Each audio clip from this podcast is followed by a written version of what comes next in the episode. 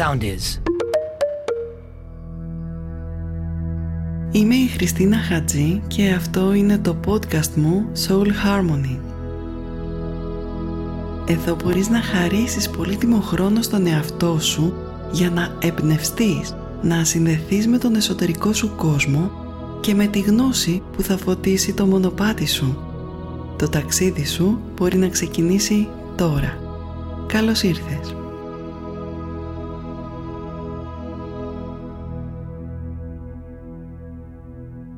Σήμερα θα σου πω ότι όταν είσαι ερωτευμένος ζεις στο παρόν, στο μοναδικό χρόνο που έχουμε πραγματικά και ότι όταν ζεις το τώρα είσαι πιο ισχυρός και από ό,τι έχεις διδαχτεί ως τώρα ότι είσαι. Είναι λοιπόν ένας Αμερικανός μοριακός βιολόγος, ο Dr. Bruce Lipton, που έχει διδάξει ανατομία στην ιατρική σχολή του Πανεπιστημίου του Wisconsin. Αυτός ασχολήθηκε με την έρευνα και έχει πάνω από 20 επιστημονικά άρθρα για τη σχέση του νου με το σώμα. Είναι επίσης συγγραφέας 11 βιβλίων. Στο βιβλίο του «Η βιολογία της πεποίθησης» που βραβεύτηκε ως ένα από τα καλύτερα βιβλία επιστήμης εκεί ισχυρίζεται ότι οι πεπιθήσεις μας ελέγχουν την ανθρώπινη βιολογία. Είναι πολλές πια οι επιστημονικές μελέτες που έχουν δείξει ότι ο νους ελέγχει τη βιολογία μας και άρα τη ζωή μας. Όμως ο νους μας χωρίζεται σε δύο νόες, το συνειδητό και τον υποσυνείδητο. Ο συνειδητός αφορά τη διάνοιά σου και είναι αυτό που σε κάνει ξεχωριστό. Ο υποσυνείδητος νους όμως είναι ένα σύνολο προγραμμάτων που λειτουργούν στο παρασκήνιο με σκοπό να διευκολύνουν τη ζωή σου. Όταν περπατάς δεν σκέφτεσαι πώς θα περπατήσεις, απλά το κάνεις. Αυτό είναι ένα υποσυνείδητο πρόγραμμα που δημιουργήθηκε όταν ήσουν δύο χρονών περίπου. Έτσι πολλές αυτοματοποιημένες λειτουργίες σου προέρχονται ακριβώς από αυτό το μέρος του εγκεφάλου σου που αποκαλούμε υποσυνείδητο. Αν σε ρωτήσω τι θα ήθελες για το μέλλον σου, το πιο πιθανό είναι να μου απαντήσεις ότι θα ήθελες να είσαι ευτυχισμένος, να είσαι υγιής, να έχεις μια καλή σχέση. Όλες αυτές οι επιθυμίες προέρχονται από το συνειδητό νους. Το σώμα μας λοιπόν είναι σαν ένα όχημα και ο νους είναι ο οδηγός του. Όταν το αυτοκίνητο το οδηγεί ο συνειδητός σου νους, τότε θα το κατευθύνει εκεί που θέλεις, δηλαδή στην εκπλήρωση όλων αυτών που επιθυμείς για το μέλλον σου. Για παράδειγμα, αν σε ρωτήσω τι θα κάνεις το επόμενο Σάββατο, το πιο πιθανό είναι ότι θα είσαι σε θέση να μου απαντήσεις.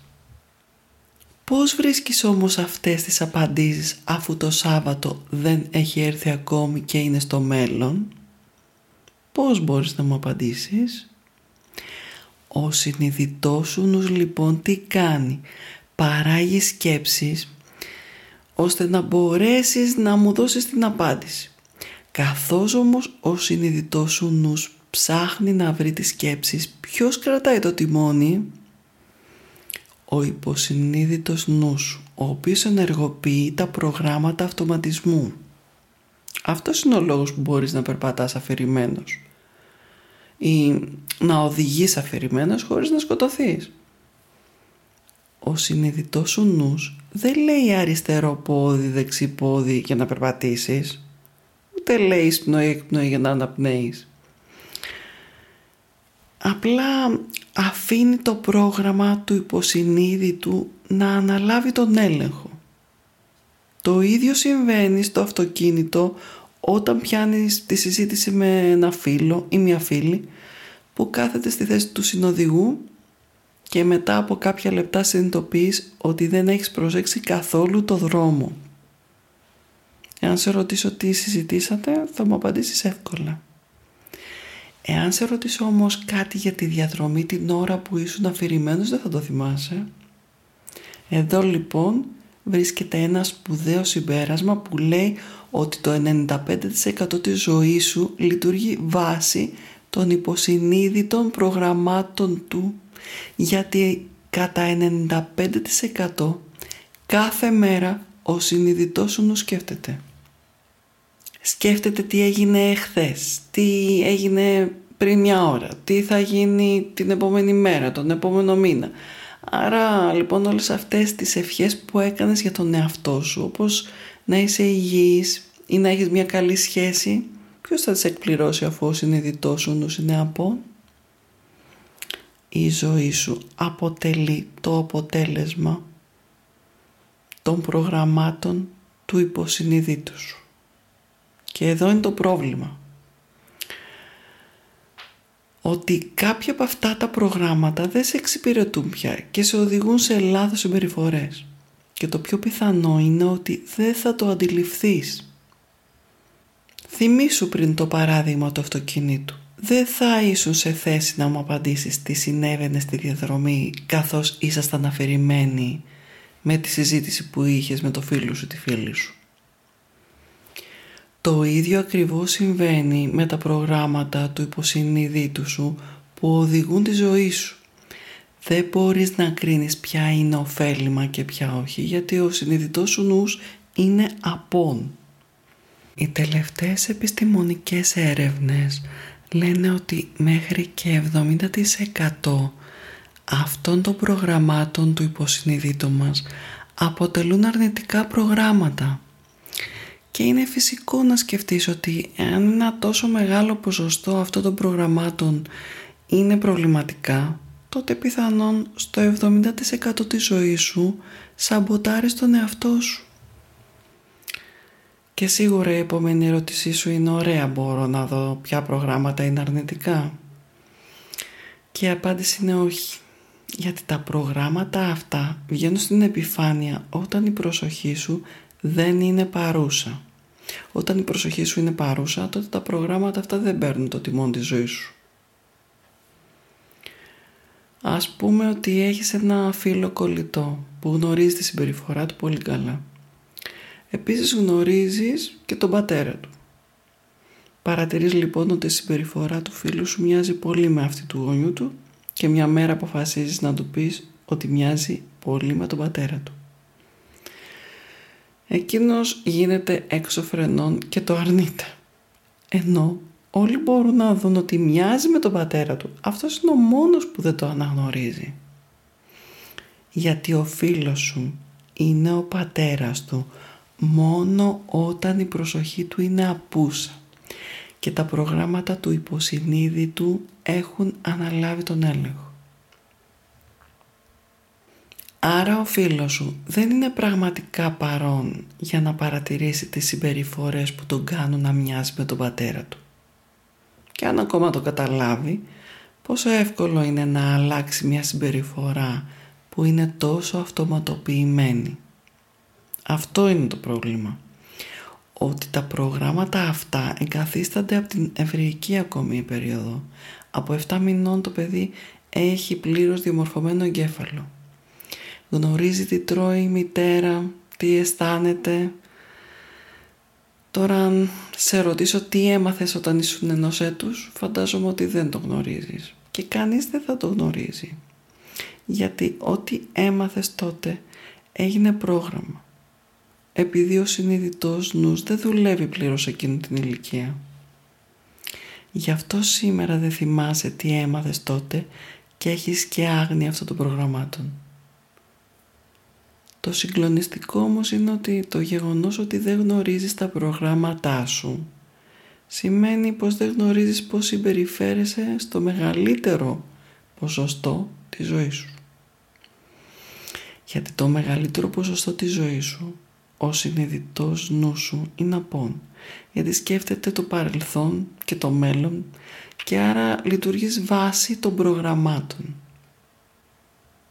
Τα καλά πράγματα που συμβαίνουν στη ζωή σου και σου αρέσουν συμβαίνουν γιατί έχεις προγράμματα που τα επιτρέπουν να συμβούν. Το ίδιο συμβαίνει όμως και με τα αρνητικά προβλήματα της ζωής σου. Είτε αφορά τη σχέση σου με τα χρήματα, είτε τη σχέση με το σύντροφό σου και αυτά προέρχονται από τα προγράμματά σου. Άρα αν θέλεις να πάρεις μια ιδέα για τα προγράμματα που έχεις μέσα σου, απλά ρίξε μία ματιά στη ζωή σου. Το μεγαλύτερο ποσοστό όλων όσων συμβαίνουν στη ζωή σου προέρχονται από αυτά τα υποσυνείδητα προγράμματα. Αν λοιπόν θέλεις μια καλή δουλειά, μια καλή σχέση, καλή υγεία και δεν το πετυχαίνεις, δεν είναι το σύμπαν, ούτε η κοινωνία που σου τα στερούν. Είναι ο εαυτός σου και για την ακρίβεια τα προγράμματα του υποσυνειδήτου σου. Και φυσικά αν προσπαθείς να κάνεις μια υγιεινή ζωή, αλλά δεν τα καταφέρνεις, δεν φταίει κάποιος άλλος. Φταίει το πρόγραμμα που παίζει μέσα σου και δεν έχει αυτή την επιλογή. Έτσι λοιπόν μπορούμε να πούμε ότι ο συνειδητός σου νους είναι δημιουργός και ο υποσυνείδητος είναι ένα σύνολο προγραμμάτων. Εδώ τώρα θα σου πω πως έρχεται ο έρωτας. Όταν ερωτεύεσαι όλη σου η προσοχή, ο συνειδητός σου νους δηλαδή είναι στραμμένο στη σχέση. Δεν παίζει κανένα υποσυνείδητο πρόγραμμα γιατί αυτό που θέλεις είναι να βιώσεις τη σχέση και όχι να σκέφτεσαι άσχετα πράγματα. Ο νους έρχεται στο παρόν και οδηγεί το αυτοκίνητο. Είναι η περίοδος εκείνη που ο συνειδητός νους παραμένει στο παρόν θέλοντας να βιώσει τη σχέση γιατί εκεί υπάρχει χαρά, ενθουσιασμός, αγάπη και όταν οδηγεί ο συνειδητός νους στο αυτοκίνητο, αυτό που κάνει είναι να σε κατευθύνει σε όσα θέλεις και εύχεσαι μέσα σου για τον εαυτό σου. Αυτός είναι ο λόγος που όταν είσαι ερωτευμένος ζεις στιγμές ευτυχίας. Γιατί δεν σκέφτεσαι αλλά βιώνεις και άρα κατευθύνεις τη ζωή σου στην υλοποίηση των ονείρων σου καθώς είσαι ερωτευμένος ταυτόχρονα, έχεις και άλλα πράγματα στη ζωή σου, όπως η δουλειά σου ή οι άλλες σχέσεις σου. Και ο συνειδητός σου νους αναγκάζεται κάποια στιγμή και έπειτα να σκέφτεται και τους άλλους τομείς. Έτσι λοιπόν, αν είσαι ερωτευμένος κάποια στιγμή, σκέφτεσαι τη δουλειά σου και ταυτόχρονα πλένεις τα πιάτα ας πούμε και σου κάνει μια ερώτηση αγαπημένη σου και τότε ξαφνικά εσύ της απαντάς απότομα ή με φωνές. Εκείνη παθαίνει σοκ και νιώθει άσχημα. Όπως ο φίλος σου που είπαμε πριν, έτσι και εσύ τώρα δεν κατάλαβες τον τρόπο που μίλησες. Γιατί ήσουν απόν. Πιθανότατα είναι ένα πρόγραμμα γιατί ίσως έτσι έκανε ο πατέρας σου με τη μητέρα σου και αποθήκευσες αυτό το πρόγραμμα σαν πρότυπο συμπεριφοράς που θα βγαίνει στην επιφάνεια όταν ο συνειδητός σου νους είναι απόν. Η αγαπημένη σου λοιπόν μπορεί να αντιδράσει και να σου φωνάξει. «Μα καλά, πώς μου μίλησες έτσι» και εσύ που πραγματικά δεν θυμάσαι πώς της μίλησες, απαντάς «Μα καλά τι είπα, γιατί κάνεις έτσι» και κάπως έτσι ξεκινούν τα προβλήματα. Έτσι λοιπόν όταν ξεκινάει μια διαφωνία η μία επιλογή είναι να αρχίζουν να τσακώνονται οι δύο πλευρές. Η άλλη επιλογή που προϋποθέτει και οι δύο πλευρές να έχουν τη γνώση όσων σου είπα είναι να ξεκινήσει μία συζήτηση. Γιατί αντί να σου επιτεθεί όταν της μίλησες απότομα μπορεί να σε έχει ρωτήσει εννοούσες πραγματικά αυτό που μου είπες. Έτσι θα σου δώσει το χρόνο να συνειδητοποιήσεις ότι αυτό που είπες προέκυψε από ένα πρόγραμμα και έτσι σε βοηθάει να το διορθώνεις. Ενώ όταν δημιουργείται μια σύγκρουση ή μια διαφωνία, τότε το πιο πιθανό είναι ότι κανένας δεν θα μπορέσει να βελτιωθεί. Οι άνθρωποι λοιπόν πρέπει να συνειδητοποιήσουν ότι όλοι έχουμε προγράμματα. Καλά και κακά. χρειάζεται να δώσετε χώρο ένα στον άλλον για να ξαναδεί το πρόγραμμά του και να το διορθώσει χωρίς να κλείνετε αυτές τις δυνατότητες απλά με διαφωνίες και φωνές. Ο ίδιος πάλι ο Δόκτωρ Λίπτον σε άλλο του βιβλίο «Το φαινόμενο του μήνα του μέλιτος» λέει ότι η κατάσταση που βιώνεις όταν είσαι ερωτευμένος δεν αφορά μόνο τα πρόσωπα ή την εργασία σου ή το χόμπι σου. Θα μπορούσε να είναι για οτιδήποτε. Έτσι, όταν είσαι ερωτευμένος είναι η κατάσταση εκείνη που βιώνεις ολοκληρωτικά και δεν είσαι απλά χαμένος στη σκέψη σου. Επανέλαβε λοιπόν συχνά και συνειδητά. Είμαι ερωτευμένος κάθε στιγμή με ό,τι κάνω. Αν χρειάζεσαι κάτι περισσότερο να μάθεις, γράψε μου στο mail μου soulharmonysound.gmail.com Να θυμάσαι να είσαι περισσότερο ερωτευμένος στη ζωή σου για να ζεις το παρόν κάθε στιγμή και επίσης να θυμάσαι να αγαπάς και πέρα από τα όρια σου. Μέχρι την επόμενη φορά σου στέλνω μια μεγάλη αγκαλιά.